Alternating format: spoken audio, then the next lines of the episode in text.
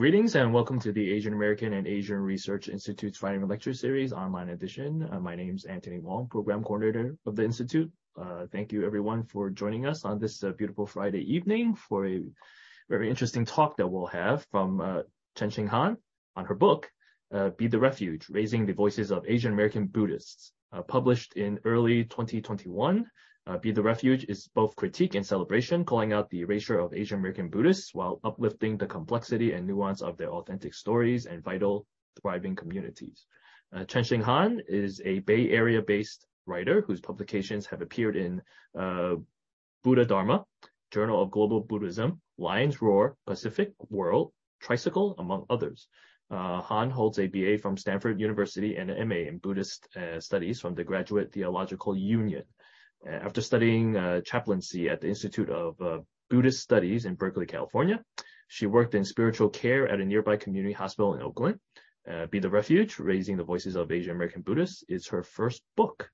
Uh, congratulations on that. And please welcome Chenxing Han. Thanks so much, Anthony. Uh, it's such an honor to be able to speak here at the AAARI CUNY site. I think it was actually someone who was part of an Asian American Buddhist group on the East Coast who told me about this mailing list. And then I sort of get New York envy every time I read it because of just all the amazing talks and events that are going on. And thank you to everyone who's joined us this evening. I know it's Friday after a long day. Um, I wish I could see your faces, but I also know that sometimes after a long week, it's nice to kind of just turn off the video and relax at home. I hope you are enjoying a good meal or just having a good restful evening. So thank you for tuning in.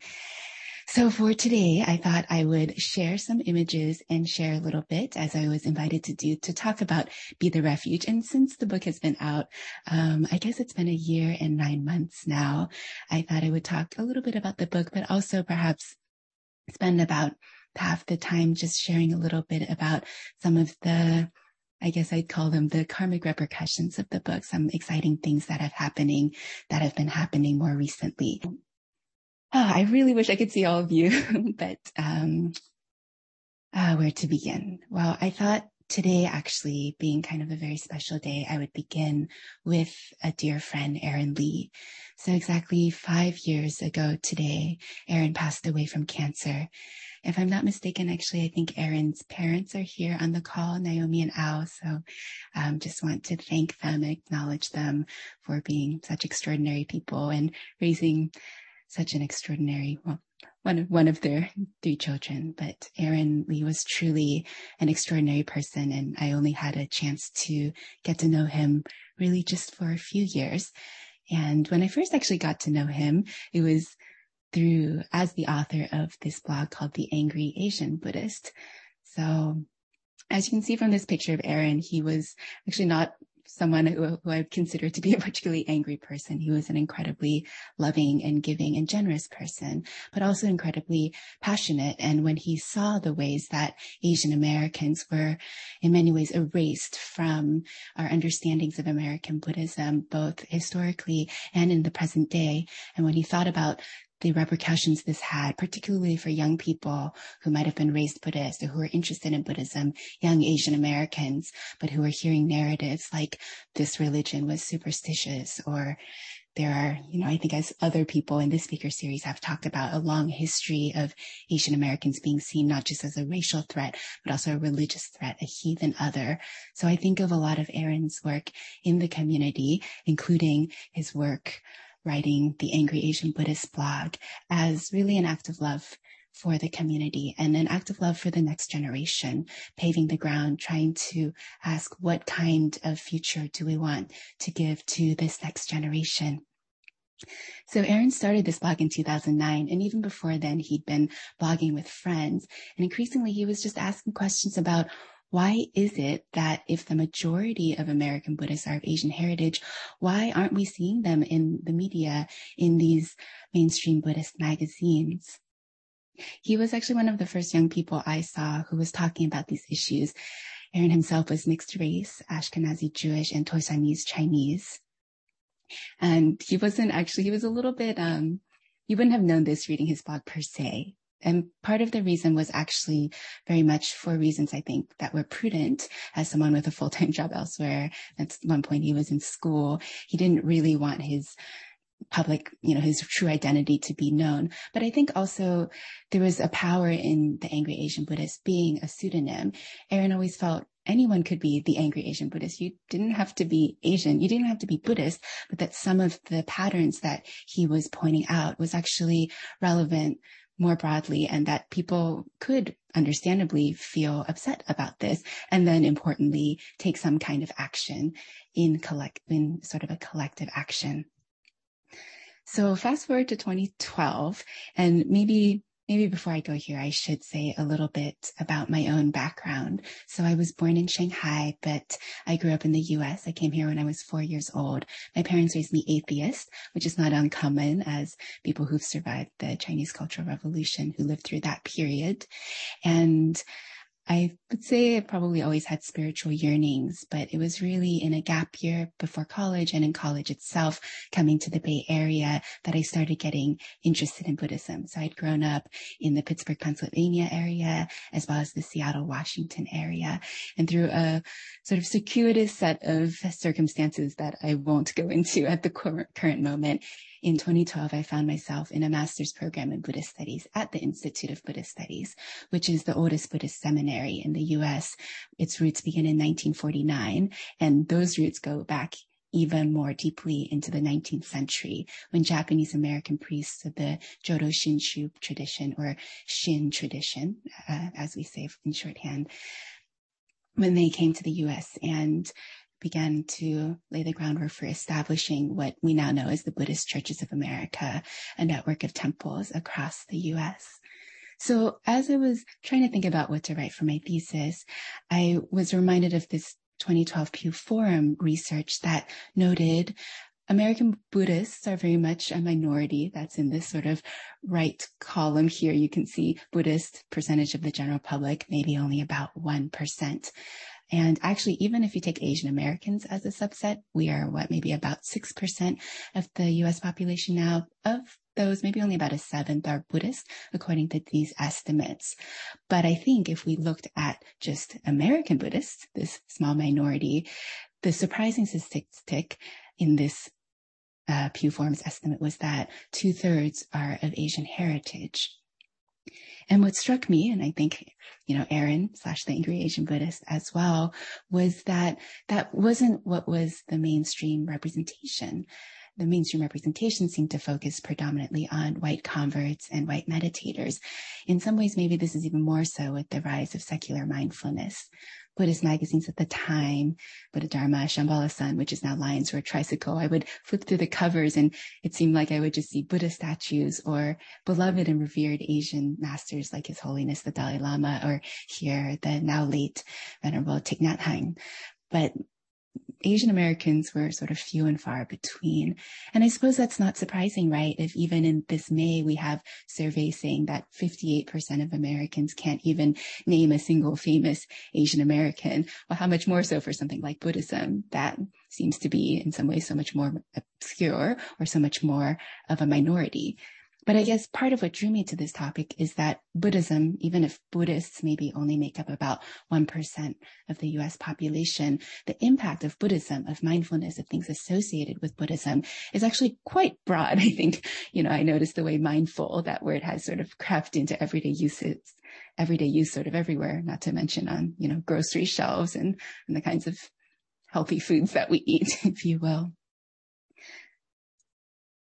So part of my research, as part of my research, reading these popular representations as well as more scholarly representations, I kept coming across this trope of two Buddhisms that seem to posit there's two kinds of Buddhism in the US.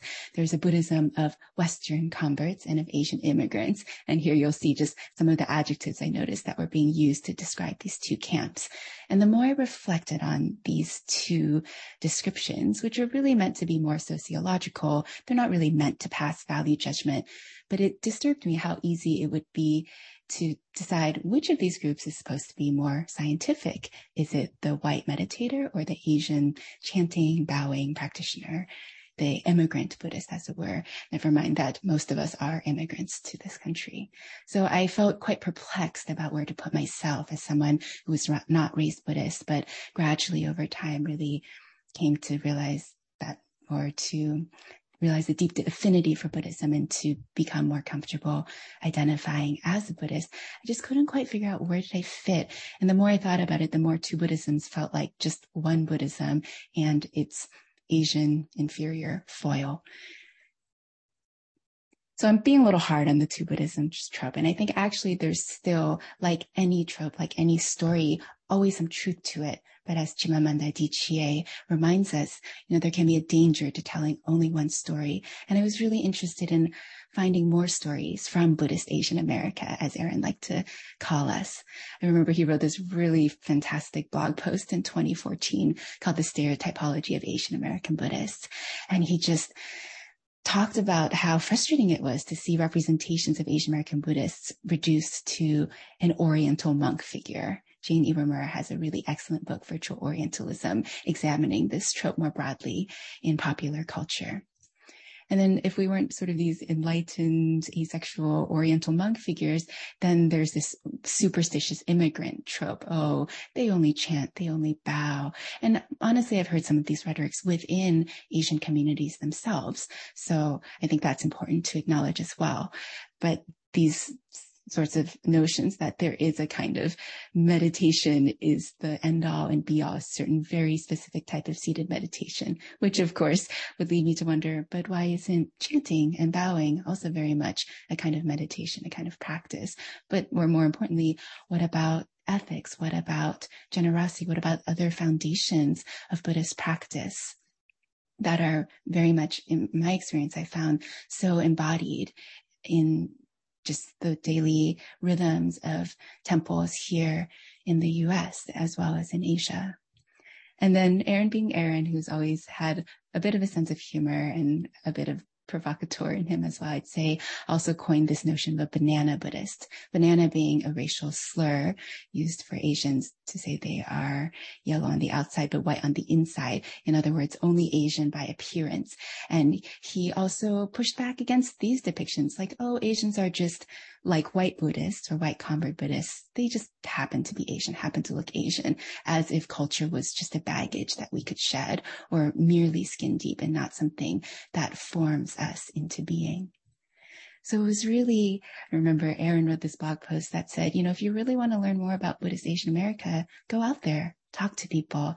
And that's exactly what I decided to do for my master's thesis, to interview young adult Asian American Buddhists. And I defined those terms quite loosely because I was sort of afraid no one would talk to me. Um, I did snowball sampling, which is a fancy way just to say I asked people for recommendations and sort of snowballed from there. And I was very greedy. I once figured if I got a captive audience, I would just ask them about you know, all sorts of things, cultural and religious background and their Buddhist practices and beliefs and their communities and perceptions of Buddhism in America and their responses to different viewpoints of Asian American Buddhists in retrospect, probably too much. So my poor interviewees were very gracious and really put up with all my questions. These interviews were an hour and a half to five and a half hours long. And I ended up doing 26 of them in person, predominantly in the Bay Area, also some in Southern California. And in fact, there were so many people who were interested that I ended up adopting, adapting the interview protocol to email and interviewing another 63 people. And many of these people have later become friends or become colleagues, people whom I work with and just email or, you know, we'll hang out with.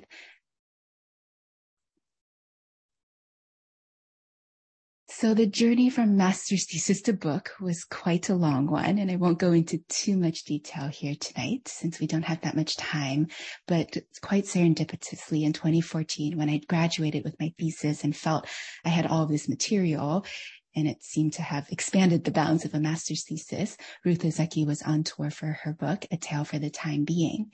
And Ruth Ozeki is a very beloved author who is um, half Japanese, so Asian American, and she's a Buddhist priest, although I think she sort of resists being categorized into subgenres for her writing. But she came and gave a talk and was very kind afterwards when I went up to her afterwards and asked, I have this thesis and I'd like to turn it into a book. And she later talked with me on the phone and one piece of advice really stuck out so much so that I write about it in the book. But she said, you know, make it an account of your curiosity and really write yourself into the book, which I think goes against the grain of a lot of what we can learn in academia, though I'm glad to see trends like decolonizing ethnography and other trends that really encourage researchers ourselves to be more transparent about where we're coming from, our positionality.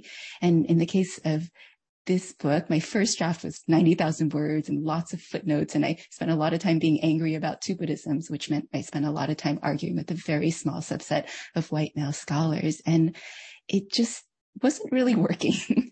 um, and I resisted Ruth's advice for a long time. But then something else that happened after I graduated in 2014 was that I spent a year working as a hospital chaplain in a residency program, primarily on an oncology unit. And so that kind of training, I would say it's about many things, but one thing it's very much about is about a kind of deep listening. And actually my second book coming out next April, the title is One Long Listening, a memoir of grief, friendship, and spiritual care. And so I think that training in deep listening very much ended up informing this book. So I listened to the recordings of those interviews over and over and over. I transcribed them until I got carpal tunnel. I read them over and over again. You know, I met with people and asked them specific questions. And eventually what came together was this book in its four parts, Trailblazers, Bridge Builders, Integrators, and Refuge Makers. And these titles were for me, an alternative to thinking about us as Oriental monks or superstitious immigrants or banana Buddhists. So I will briefly touch into each of these sections um, in the next few minutes, and then I'll transition a bit into talking about some of, as I said, the karmic effects of the book since it's been out. So in part one of the book Trailblazers, I really focus on the experiences of multi-generation, multi-gen Asian American Buddhists. And for those I interviewed, these were primarily people who were Japanese American, though not exclusively, some were mixed ethnicity or partially Japanese or not at all. And these are people who have been Buddhist in this country for multiple generations. And I want to acknowledge Noel Alumit, who's now uh, one of the associate editors at Lions Roar magazine, for really, in his interview, helping me to come up with this way to organize my book, to remind us how generation is such an important lens for understanding, I think, the American experience, for understanding any experience, really. And generation, I think, is multivalent. We can talk about, are we millennials or Gen Z or baby boomers? Etc. That kind of historical generation. We can also talk about, as commonly is done in the Asian American community, what generation we are. I identify as 1.75 generation immigrant you know, first, second, etc. Within the Japanese American community, a lot of the people I interviewed were Yonsei or Gosei, fourth or fifth generation American. And what Noel introduced in his interview that I'd never thought of before was, oh, we can think about this for what generation of American Buddhists are you? How many generations of your family have been Buddhist in America? And so Trailblazers to me, this is a wonderful piece by Funi Funichi called We've Been Here All Along, detailing some of the deep history of Japanese American Buddhists in the face of racial and religious discrimination and violence. And of course, as many of us know, the mass, vast majority actually of Japanese Americans were interned, the over 125,000 Japanese Americans who were incarcerated in concentration camps on U.S. soil, many of them U.S. citizens. Many of them were, the majority were Buddhist. And here you can see a photo of a Buddhist service being held at the Manzanar Relocation Center. I highly recommend Duncan Williams' book, American Sutra, which really movingly details many of the stories. This is a 17 year effort of research, translation, monumental, like so much of Duncan's work. And a great inspiration for me, this particular book. And actually, more recently, for those of you who have a chance to go to Los Angeles, I really encourage you to go to the Japanese American National Museum, JANM, where they recently unveiled this incredible book. It's the first time we have the names of all of the incarcerees in one book. And when you go, um, there's a reservation system so that we can, you know, control for the flow of people, but you're able to put a stamp next to one of the names. You don't need to have been a family member, yourself incarcerated or a family member. So the goal is to have 125,000 people really come and be with this mo- monument and this book of remembrance, this really sacred book. So this is at the uh, unveiling ceremony. So this Trailblazers chapter, and you know, I, the people I interviewed were a little bit older than the young folks shown in this uh, this video with the Reverend Tadao up at Tacoma Buddhist Temple. But they really inspired me to think about what it might look like for Asian Americans to feel often a sense of belonging in the churches or temples that they grew up in. And sometimes people ask why were they called churches? That's another history. But um, the Buddhist missions of North America changed their name to Buddhist Churches of America in the face of this intense um, intense discrimination and violence. So one can see it as an act of strategic assimilation, if you will.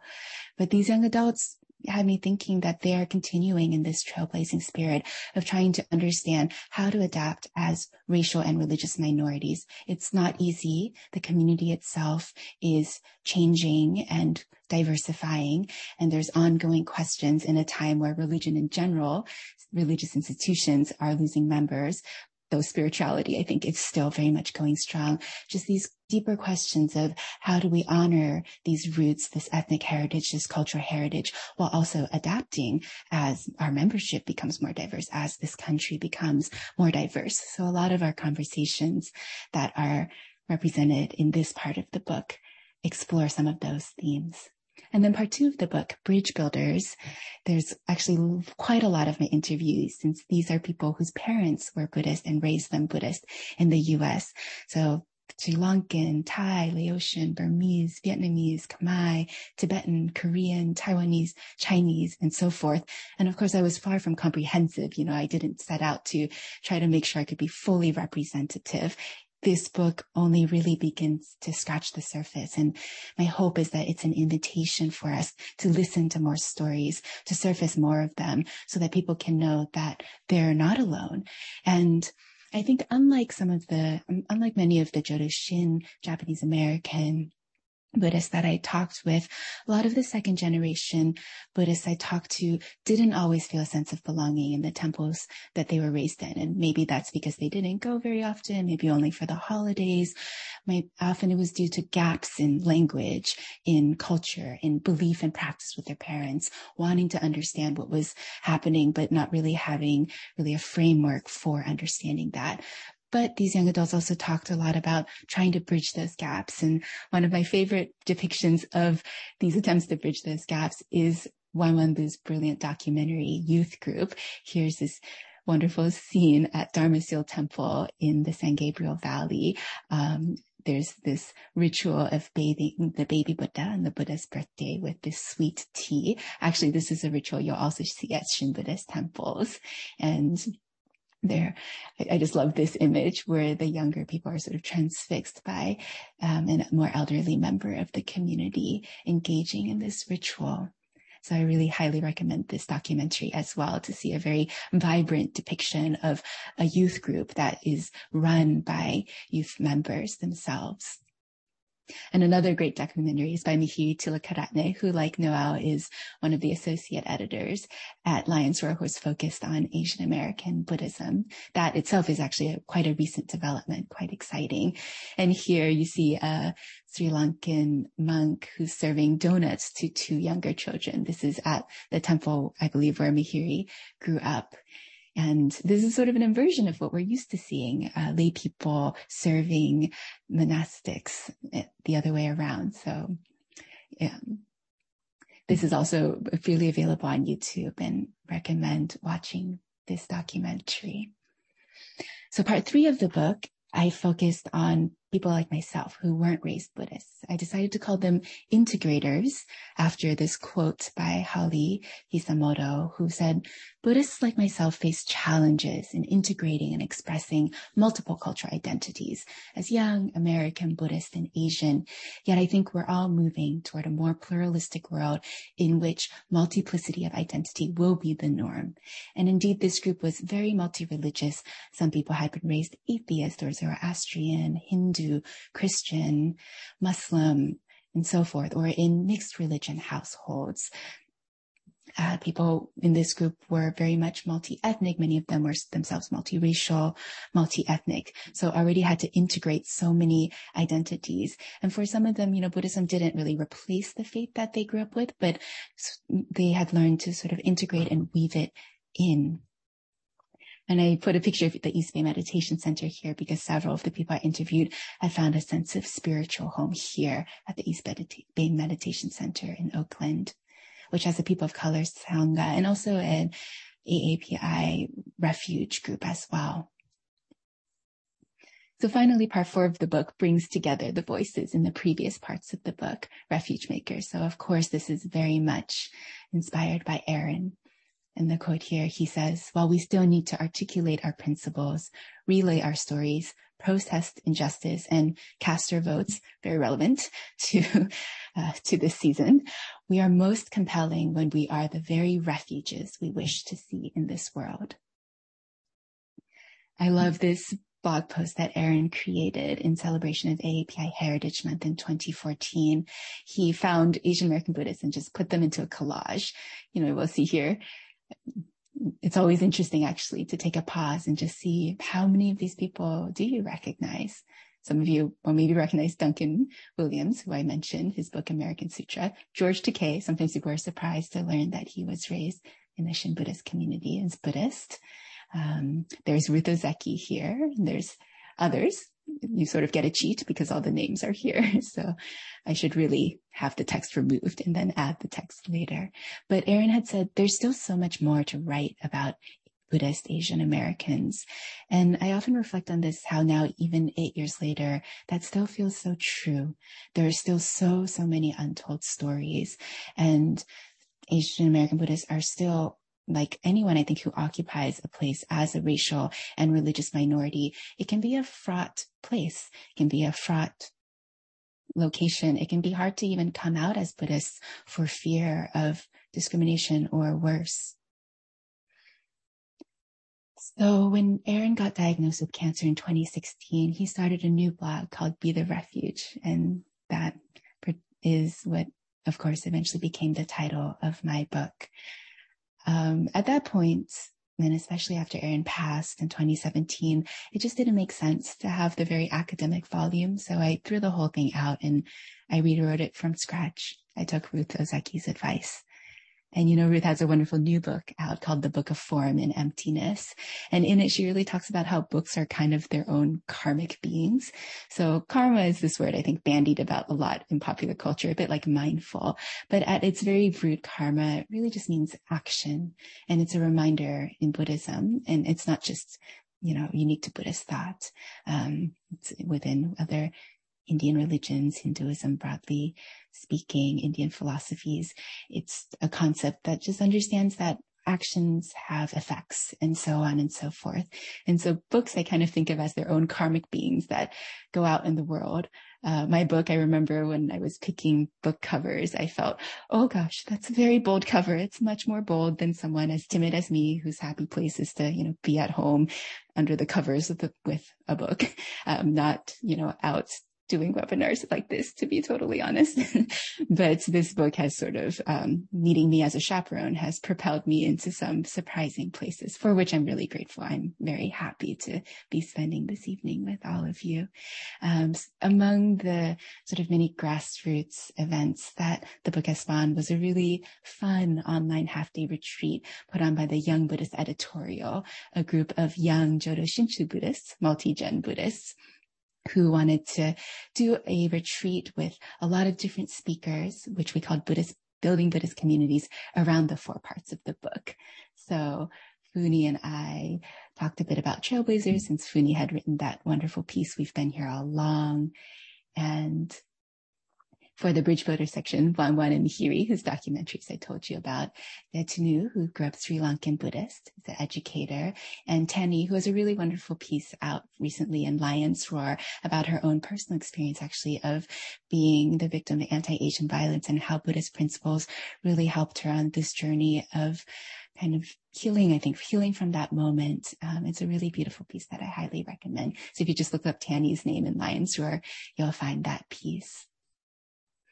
For the integrator section, we had Juliet and Karan, Juliet Boast, Karan Cross, Elaine Lai, David Wu, some other friends who had, were not all raised Buddhists, or in Lane's case was raised Buddhist, but kind of didn't really had a re- reclamation or a reconnection with it later in life. And speaking of David, one thing I wanted to mention was something that a group that he's a part of, uh, Burning Pride meditation that he helped found.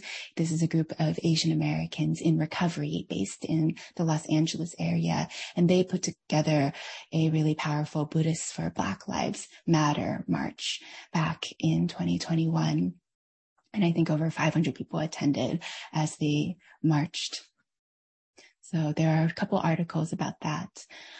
Um, and finally, I'll just say in we had a refuge maker section as well. Devin Matsumoto, who is the found one of the founders of Young Buddhist Editorial, who uh, just a couple weeks ago I was up at San Mateo Buddhist Temple helping out with a class, a local college class called Buddhism in the Bay Area, where they're taught by Trent Walker, um, where they're visiting Buddhist temples as part of their learning. And Devin got installed as a minister's assistant, a certified minister's assistant. So it was very special to be able to be part of that ceremony. And Felix, who is uh, part of the Dharma Seal youth group that One One's documentary is about, led a wonderful meal chant.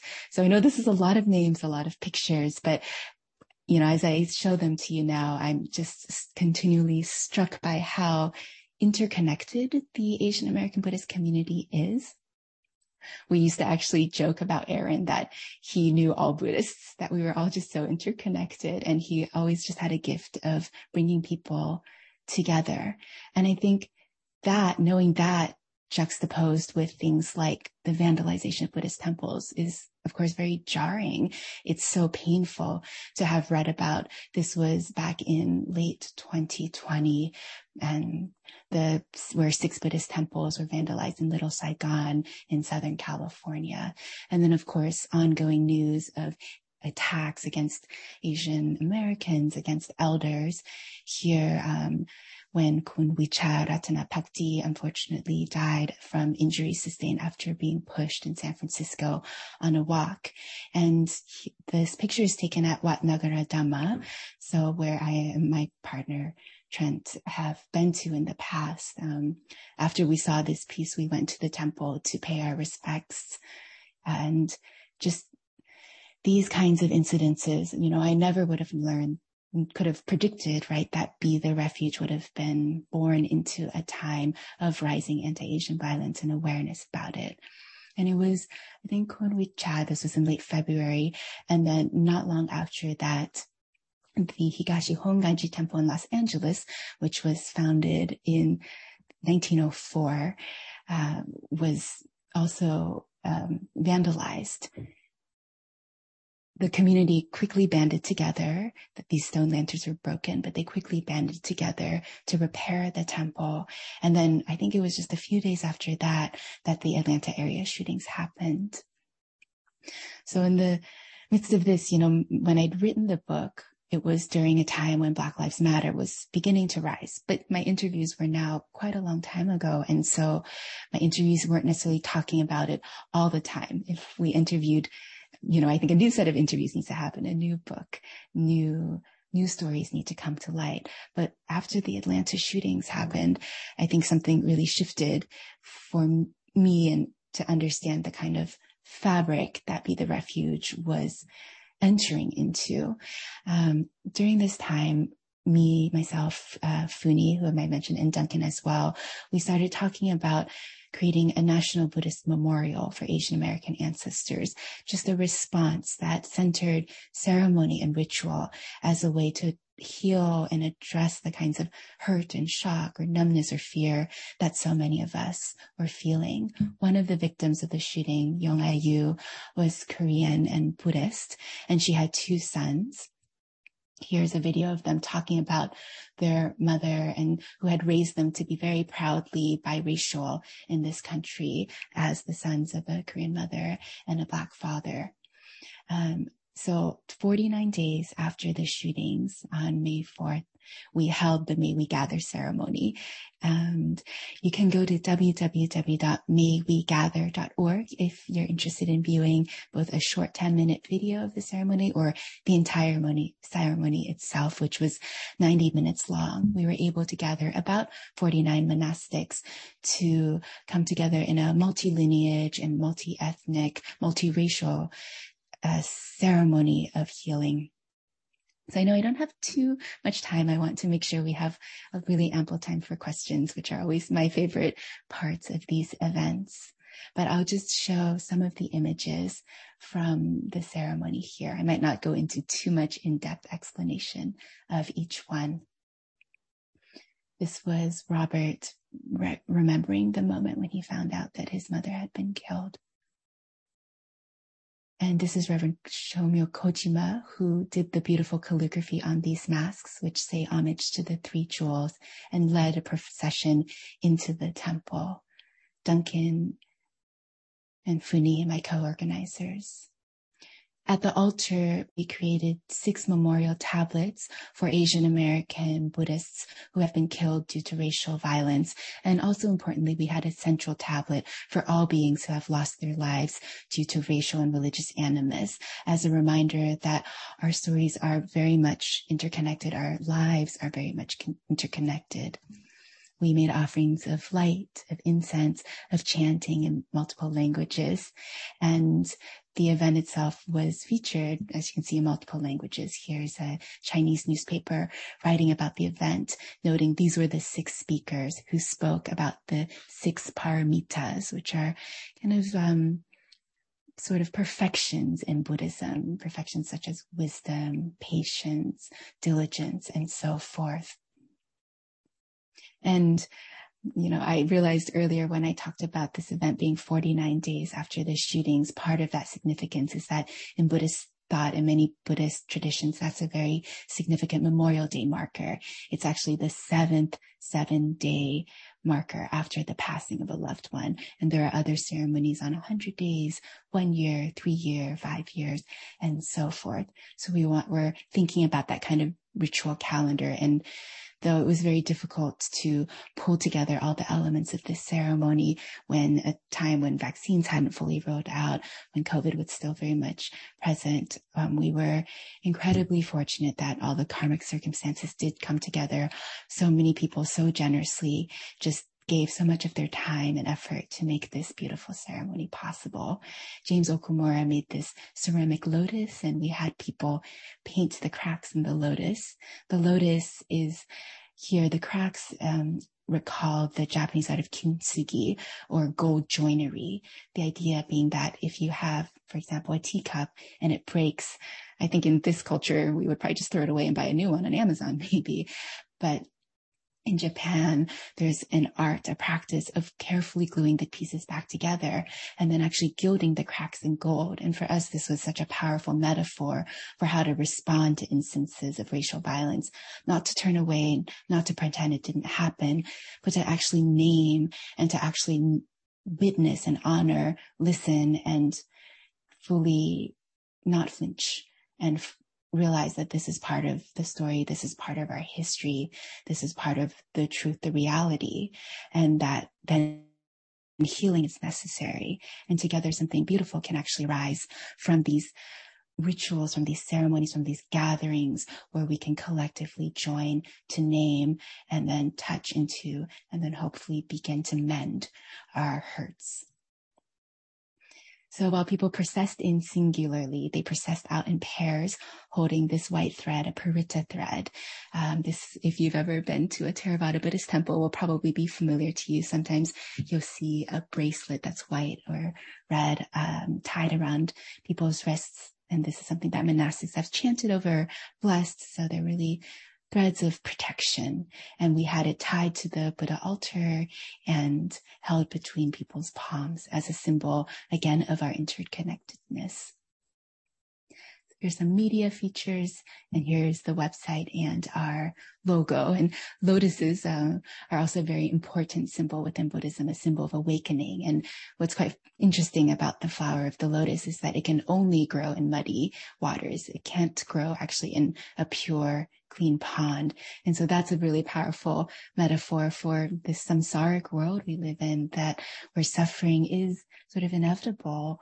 Um, but out of that kind of muck of the world, there can arise moments of real clarity and awakening. So in closing, I wanted to share a little bit about something really quite unexpected that has come out of Be the Refuge. Um, there's a uh, at Phillips Academy, Andover, a boarding school on the East Coast in Andover, Massachusetts. Uh, there's a program that started recently called the Workshop. And here several teachers really advocated hard to change up the usual structure of high school classes, right? I mean, probably you remember, I just remember being very sleep deprived and, you know, one class after another, 45 minutes or so. It's so many classes.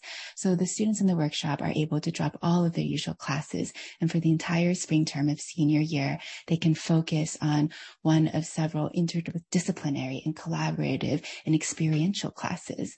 And so my co-teacher, Andy Huzio and I decided to create a a project called Listening to the Buddhists in Our Backyard. And actually, originally, this was going to be Buddhist in Boston, but Boston is a little ways from Andover if you've ever been there. And we actually realized there were so many Buddhist communities just in our backyard within a 15, 10, 15 mile radius. There were easily a dozen Buddhist temples, Cambodian, uh, Thai, Lao, Vietnamese, Chinese, a Nichiren temple. And as part of our immersive spring together, we started out with this eight day, really intensive, just visiting uh, one temple after another. So this photo was taken at Wan with the wonderful Dr. Tum Chun, who unfortunately is not in the photo, I think, because she's taking this photo. This is their beautiful altar. But um, I wanted to share about this project because people often ask at book talks, you know, what can we do? And for me, I learned so much from these students. Um, I think far more than I could teach them. I also learned so much by visiting these Buddhist communities. So realizing Buddhism isn't just what we see on the glossy covers of, you know, mainstream English language magazines. Buddhism is right here in our backyards. As one of my interviewees put it, Asian American Buddhists are everywhere. We're just not a trending topic. And there's so much generosity and wisdom at these temples. Our students, many of whom most of whom just didn't actually, they would say they didn't really have any background in Buddhism. Some of them had a little bit of family connection, but they were so blown away by the kind of generosity they received at these temples they were struck by the ways that some of these temples had youth groups that were trying to understand how to adapt Buddhism to the next generation. And they're, to me, a really powerful model of what it looks like. And it doesn't just have to be Buddhist communities, right? Who are the people in our local communities whom we're not listening to? When we think of Buddhism, do we think about, um, right? Do we think about just meditation or do we think about ancient texts or do we think it's only located in, um, you know, in a textbook and it's not really located in living people. When we think about Hinduism, are we thinking only about yoga studios, right? This gets into complicated questions of appropriation and there's so much, you know, a whole other talk would have to address these issues. But I think a lot of young people are grappling with these issues, issues at this intersection of race and religion slash spirituality, issues of identity, of representation, and then of wanting to be in just relationships, meaningful relationships of reciprocity, wanting to be learning in ways that are meaningful, not just doing things for performance sake or to get a good grade. Um, So I thought I would end with something actually that the students themselves created at the end of the term. They created, created a lot of really wonderful work. If you want to check it out, you can go to listentolocalbuddhists.org. The website was something they created and I, in the past few days, have been updating it. Um, it's taken me much longer, Luddite that I am. So I'm not very good with social, with social media, but our students very adeptly put this website together and it showcases some of the writing they did, the blog posts, temple profiles they did for the Pluralism Project out of Harvard. And it also has a recording of their final presentation, which arguably is more interesting than the presentation you've just listened to. But as an opening for their presentation, they did this very beautiful land and lineage acknowledgement. And they were inspired actually by Ban, the temple that you just saw a picture of. Um, and here among the many inspirations, the many sort of Buddhist masters who've inspired this community are Thich Nhat Hanh and his community of Plum Village, which engages in a practice called the five earth touching ceremony. And what the students did was they took the five earth touching ceremony and then adapted it for their presentation. So I'll read it now and invite you, if you feel so moved or comfortable, to participate in the practice with me, people here in the present and people watching this recording in the future. Um, for the acknowledgement of land, I'll just name the land that I'm on, but you might want to think in your head of the native peoples of the land that you're on for that section. In gratitude, I bow to this land and all of the ancestors who made it available. And if you wish, you may bow and touch the earth. I see that I am whole, protected, and nourished by this land and all of the living beings who have been here and made life easy and possible for me through all their efforts. I see all those who have made this country a refuge for people of so many origins. I see myself touching ancestors of Native American origin, particularly the Chochenyo speaking Ohlone peoples who have lived on this land for such a long time and know the ways to live in peace and harmony with nature, protecting the land and its inhabitants. We invite you to reflect on the land you're occupying and acknowledge your presence on it.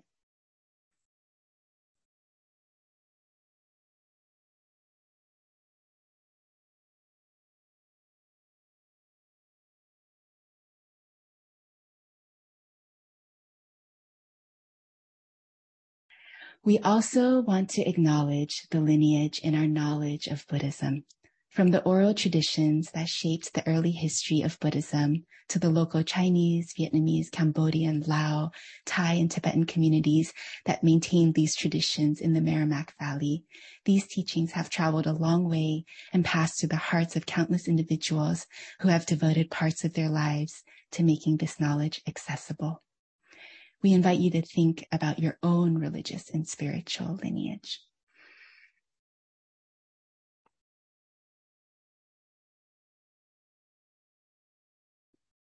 We also want to reflect on those who have shaped us as students, including our parents and caregivers, even before taking our first steps into a kindergarten classroom.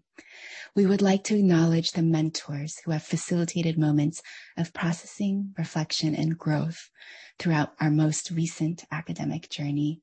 We're here because of the endless generosity of our parents, caregivers, teachers, and educators.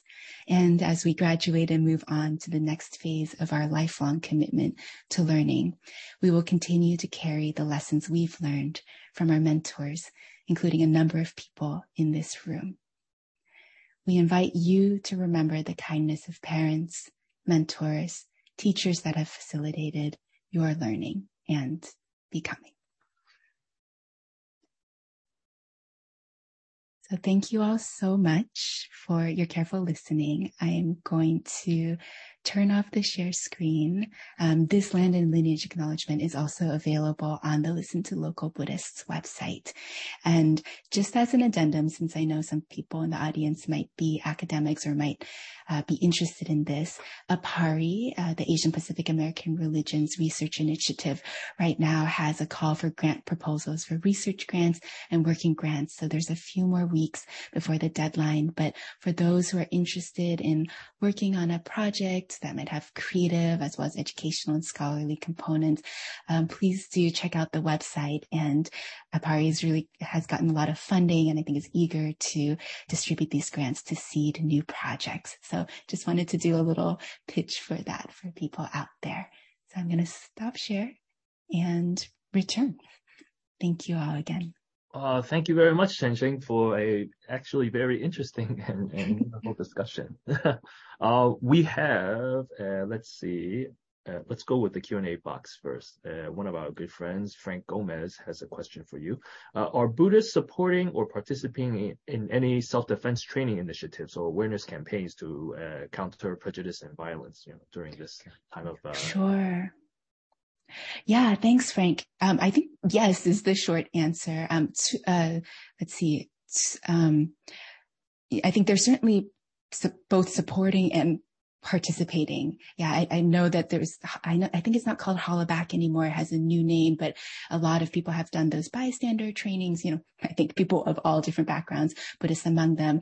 Tsuru for solidarity, T-S-U-R-U. It's not self-defense per se, but they're doing some really incredible work around um, Black reparations, along with work at the border detention centers. A lot of the people in Tsuru are actually Japanese American Buddhists uh, who have a family connection to incarceration in the camps. And, you know, this kind of relates to what I said about May We Gather, how so many of these issues are interconnected. So again, I would say like Buddhists are a minority and there's both initiatives that come out of Buddhism, but I think many of our initiatives, we want to make them as open as possible, not just for Buddhists, but certainly I think at core to Buddhism is an awareness that there is suffering, but also the importance of finding ways to alleviate that suffering individually and also on a collective level. And so, yes, um, I think the stereotype, I think angry Asian Buddhist, right? That particular name is very striking because we don't tend to think of Buddhists. We think of them as maybe passive or not acting. And I'd say the flip side of this too, like certainly Buddhists, like people of all religious stripes are very much capable of enacting violence. And that's not just something that happens in Asia in places like Burma or Sri Lanka, but happens here in the US as well. So I think many Buddhists are grappling with the ways, you know, I know many Asian American Buddhists are also grappling with the ways that what does it mean for ourselves, for example, as immigrants to be on unceded territory, on stolen land. So I think there's a lot of really interesting conversations and reflections. Buddhism, a tradition that also I think is very connected to land. And also, of course, indigenous traditions are very connected to land. Um, yeah, so that's a really rich question, actually. Thank you, Frank. Right, and he thanks you too. Um, Al Lee has their hand mm-hmm. raised, so I'm gonna allow them to. Uh, Al, if you can unmute. Yep, there you go. Hi, so um, I'm based in New York, and I am a second generation Korean uh, American, and um, I'm married to a fourth generation uh, Thai Chinese American, and we have such uh, a long history of uh, experiences of being um, oppressed, if you will, as Asian Americans even today. And um, I really, really just want to thank you for having this book out there because I really felt like having this book was such a place for me that just I didn't really feel like I I was ever like acknowledged uh, as a Buddhist American. But mm-hmm. um, you know, one thing that uh, I feel like is really um, is tough still for me is um, this issue around the swastika. And I don't know if you actually addressed this in the book because I only got a 3rd mm into the book, but no. I um I, I really struggle with the swastika thing because you know I have a very strong identity of Buddhism and mm um I oh my god I'm so sorry I'm like so no don't apologize yeah I wasn't expecting to be so emotional about it but you know, like my mother handed me down her swastika golden necklace and I have her, her ring And mm. I, I'm able to wear the ring because it doesn't have the swastika symbol on it. Mm. It just has the Om Mani Padme Hum mm. script on it.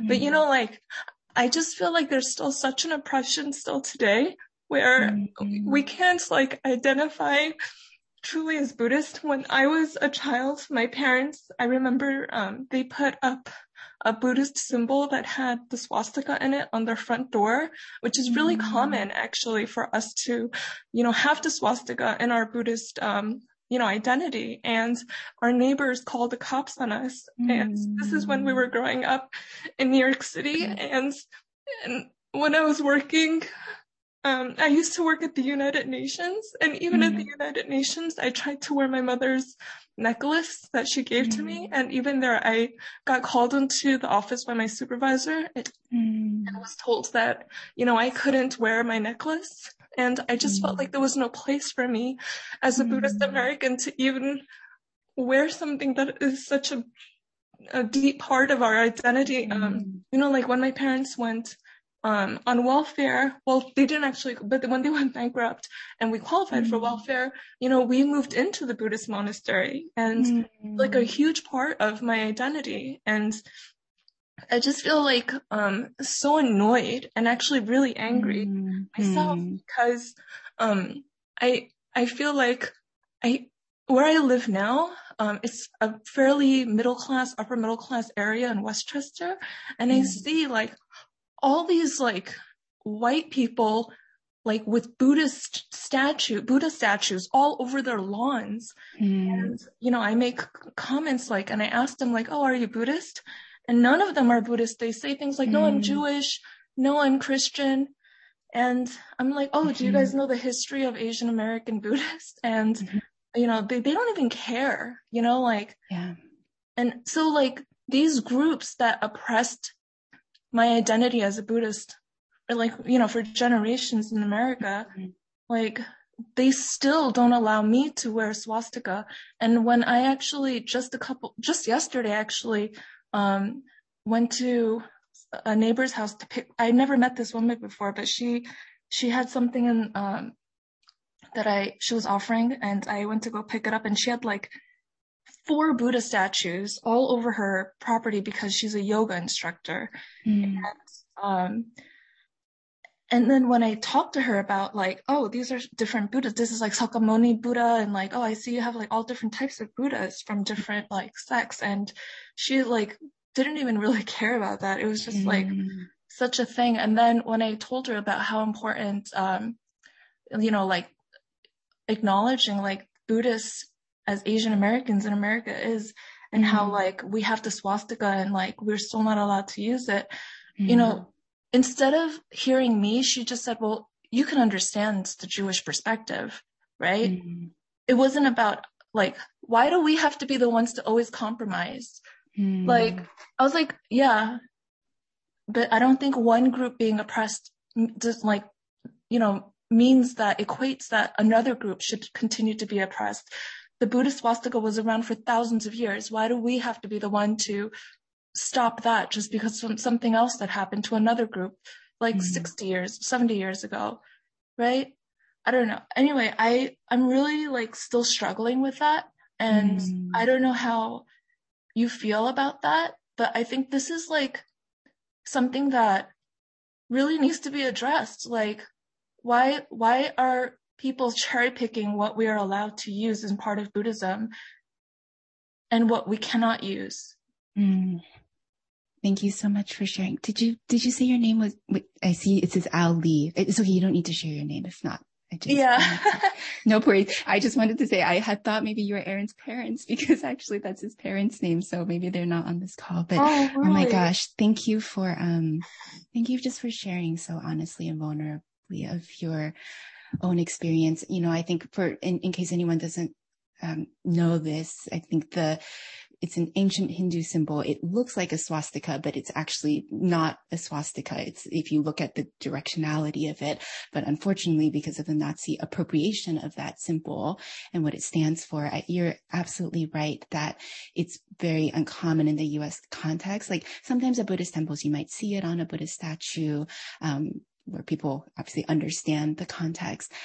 I think, I don't know if I have an answer to this, but I just really want to acknowledge and name your pain. I think especially because something like that necklace from your mom must be so incredibly precious for all that it means. You know, it's a family heirloom, it's a family inheritance. It's part of our inheritance and lineage. And it's very painful not to be able to wear in, in a country that purports to be religiously free, not to be able to express that freedom with something as simple as re- wearing something that means so much to you. So I just want to say that I'm really sorry for all those really um, painful, angering, you know, all of those emotions. I I resonate, right? And the Buddha statues, a friend and I were just saying, she's saying, well, my neighbor has a Buddha statue out and they put a mask on the Buddha, on the Buddha statue in their lawn.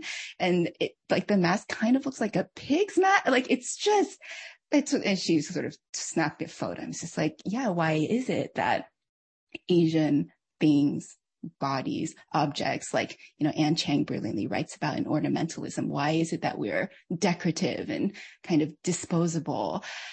It's it's like you know we could be here all evening. We could have a retreat. We could be talking about this for a long time. Um, i have an article that i co-wrote with trent around cultural appropriation. We called it the many faces of cultural appropriation where we're grappling a little bit with these issues. It's in Buddhadharma.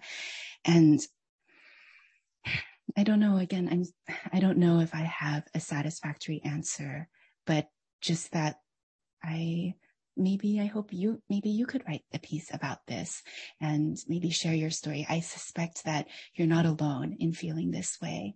Um, and I think what you've just shared is really powerful and that, um, yeah, that I think others would benefit to, to hear, to hear from your story. Thank you again for sharing.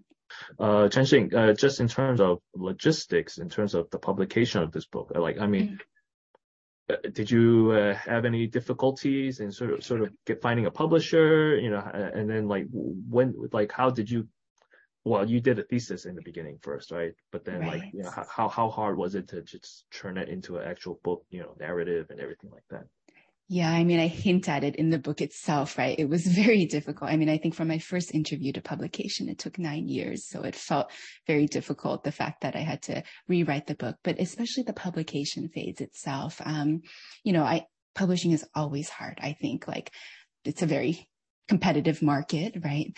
Um, but I think I would venture to say for people of color, for Asian Americans, for women of color, it's that much harder. And so I tried with some Buddhist publishers and sort of got the feedback that I'm not a famous Buddhist teacher. This is very true. I am not a famous Buddhist teacher. I am just a layperson. Um, you know, I think within academic presses, I didn't have a PhD. So it was kind of not making a lot of headway. I did, the book actually did go through peer review took a very long time. And one reviewer really liked the book. One reviewer um, effectively killed the book. And in retrospect, I think that reviewer because without that process, I wouldn't have gotten to this point today to write something that is being taught in college classrooms as well as high school classrooms, but also being used in local communities. And so I often just say like what kept me going was Aaron, people like Aaron, spiritual friendship. Like this, in many ways, it's just a book about spiritual friendship. These labors of love, these long-term projects. I think in retrospect, I can connect the dots, like the rejections were, you know, I get it on the pu- parts of publishers. They can only take so many risks or they feel they can only take so much risk.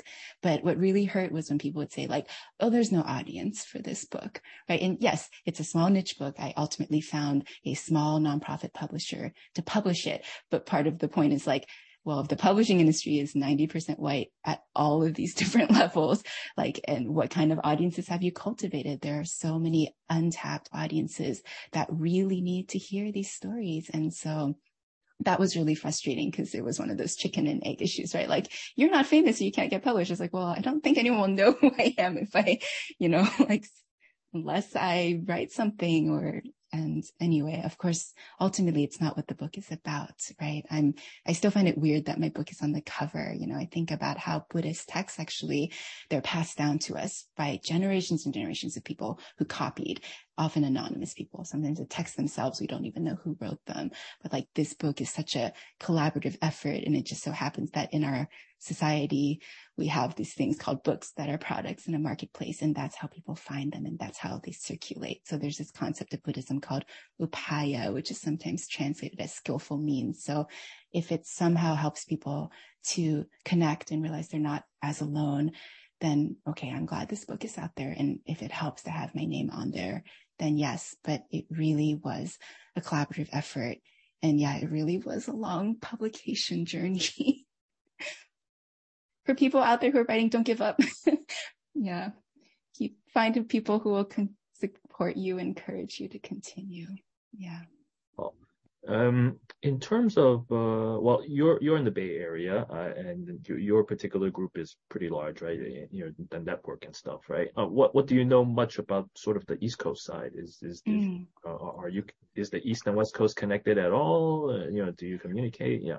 Yeah, I mean, because of this listening to the Buddhists in our backyard project at Andover, Massachusetts, starting to learn more about Buddhism the East Coast. You know, I was in New York, actually just popped over spontaneously for a weekend in August because there was a really great group of young adults there who grew up going to a Buddhist summer camp in upstate New York. So they put on a retreat. I've like helped co-lead a workshop for that and also just participated.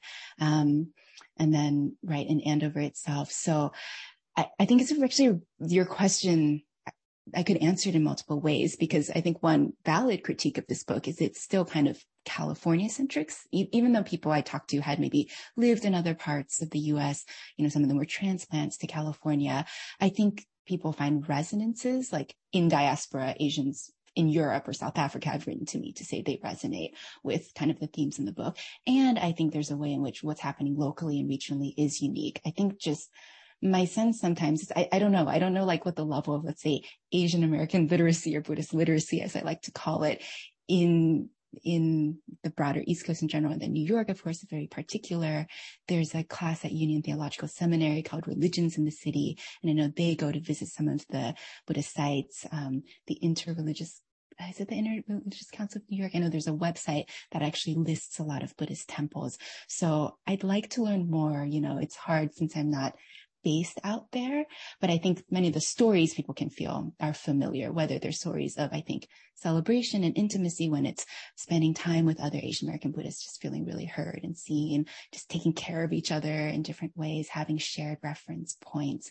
Um, or whether it's stories, you know, like the one we just heard that are more painful stories, people talking about when I grew up in school and if we ever had a lesson on Buddhism, it never looked like the Buddhism I grew up with, or it never looked like the Buddhism my parents, or it was saying like, I got told I was going to go to hell because I was wearing a Buddha necklace and this was growing up, or even teachers would say that, or say like, that's not real Buddhism. You know, there's a lot of those painful stories. And I think sadly, as Kathryn Gin Lum's recent book, um, Heathen, it's a really fantastic read, um, as well as Khyati Joshi's book, White Christian Privilege, pairing those two together, I think it's just an important reminder of how deep and entrenched white Christian privilege and supremacy go in this country. So anything really that's about racial and religious minorities in this country, I think there is a way in which this resonates, right? Just uh, facilitated a board event for Sadhana, which is a great group and they're kind of based, they're national, but they also have a New York is a lot of their on the ground setting and they're a coalition of progressive Hindus doing really amazing work. And I've been struck by how some of the dynamics that are happening in their community also feel resonant for the Asian American Buddhist community. So kind of like one of those yes and no sort of answers to your question, but thank you. It's a really thoughtful question. Uh, we have a question from Alexander Ho. Um, they're saying might be a little bit simplistic, but uh, what's the meaning behind the word refuge in your mm. title? Yeah, thanks, Alexander. That's a great question. I think it's not at all simplistic. Um, so there's a concept in Buddhism called the three refuges and this idea of we take refuge. And so in the Buddha, the Dharma, and the Sangha. So let me just briefly explain the Buddha. We can think of as the historical figure of the Buddha or a religious figure or, you know, any figure who really gives us spiritual motivation, that way a sort of symbol of awakening. The Dharma, the teachings of the Buddha, the Buddhist teachings, and the Sangha is sort of the community of Buddhist practitioners. And then here, refuge, actually has a bit of a um, Buddhist, I think sometimes it's just often translated in Buddhist settings as refuge, but I think it is what it sounds like. Like when we say we take refuge, it's sort of like I find a place of safety or feel a sense of home right? So when I, when Aaron says be the refuge, what I hear him saying is like, what helps you feel at ease, at home, you know, right now in this moment, in this body you're in?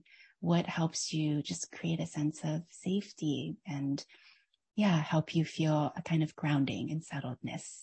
Um, and then how can you, what helps you do that, you know, for other people too? And I think often we start with ourselves because it's hard to be refuge or create refuge for other people when we ourselves are say very anxious or very distracted or just extremely unsettled. So I think what I loved about Aaron's invitation slash invocation slash challenge is just like sometimes that looks like just oh, I need to sleep more. like sometimes it's very simple, right? And that's the first step. Or sometimes it looks like, yeah, setting down the phone and listening to a friend. Or sometimes it looks like marching with a group of people. Or it looks like different things for different people, right? I often joke the book does not say go meditate now. it says be the refuge in whatever way that looks like and means for you in whatever way is like creatively meaningful for you, spiritually meaningful for you. So I hope, Alexander, that answers your question. Alexander says, thanks. That was very, very helpful. Uh, well, I myself must confess. I mean, um, I, I, I guess I classify myself as a Buddhist. Um, My oh. mother practices at home. She does like uh, praying rituals during at lunchtime and the evening time, right? Mm. And you know, reading the script, uh, the sutra and stuff. Uh, but then, uh, you know, I, I, I, I guess I could, I kind of think in my head, I'm a lazy Buddhist, like, cause mm. I, I'm not doing that stuff, you know, I mean, how, how, how much stuff do you need to do in order to be a Buddhist? I mean, just just thinking, oh, okay, I, I'm a Buddhist. Okay, I believe in Buddha, uh, Guan Yin, and stuff like that. That's good enough. Or do you have to do the the incense, the bowing, the reading of the, you know, going to the temples and stuff like that? I mean, uh, amongst my own friends, uh, I, I mean, I guess we talk about it and stuff like that, but then mm-hmm. I my own close circle of friends is not really a true Buddhist, right? Mm-hmm. But uh, at the institute ourselves, we do uh, host a, a, group of Buddhists who come every Thursday mm-hmm. uh, to you know read sutras and stuff like mm-hmm. that. But that's mostly done in Mandarin or uh-huh. Cantonese, right? So then there's like uh, you know I myself could seek out information too, right, in, in mm. English, right? But do, do those yeah. two worlds mesh together? You know, reading in English and then all those sutras and temples are sort of you know in, in Chinese, you know. Right.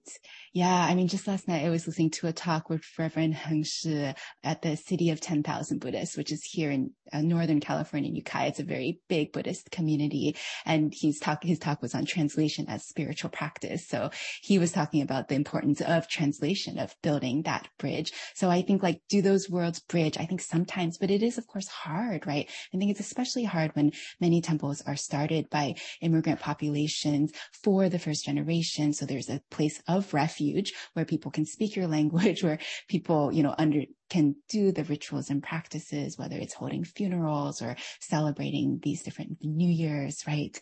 Um, and I think a lot of, especially in the second generation, the uh, bridge builders part of the book, a lot of young adults do ask that. Like there can be a feeling of maybe imposter syndrome or sort of like feeling like, well, I don't feel like I'm as devout as my parents or I know as much about you know, Buddhism as them. And to which I would respond like with a kind of compassion and gentleness. It's like, of course, like you weren't raised in that community in that context, right? Like how could you in a frankly white Christian uh, dominant slash supremacist culture, how would you have maintained those languages and those culture, those religious practices? And I, but I think what's also very painful is then there's, they're like looking vertically at their elders, feel like, oh, I'm not an adequate Buddhist or like I'm not a good Buddhist, etc.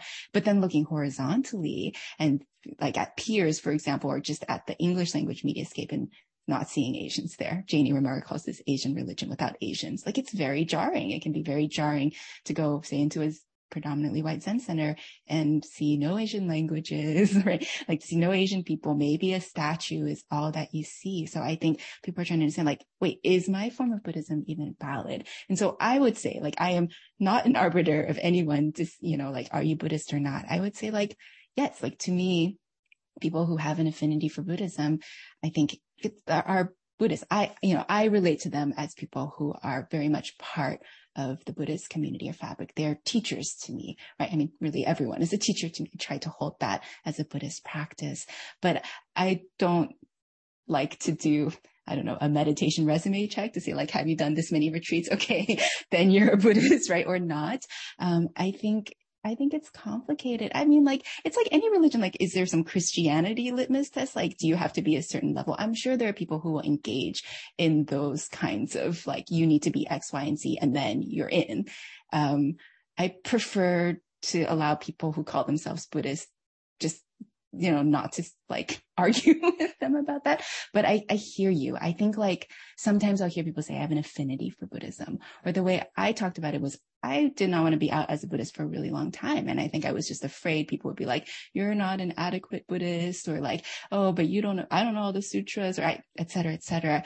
And then I think I remember someone recently saying this in, I think in the um, in the Hindu context among the sadhana group, but they were saying like, so if we don't sometimes make a make a claim or make a statement just to say like I am Buddhist or I practice Buddhism or this part of my affinity, if we're totally closeted about it, in some ways we're ceding a very important space, right? In the Hindu context, they're saying we're ceding the space to like Hindutva, to right wing nationalist Hindus if we're not willing to speak at all. And I think for me, that's always really stuck out to me. Like, do we want to see the space entirely open only to, you know, and I always have to like make this statement like that I think sometimes my writing comes across as maybe harsh towards white convert Buddhists. So I, that's not entire, that is not my intention, but I think like it's painful, for example, to meet communities where people have been meditating for three decades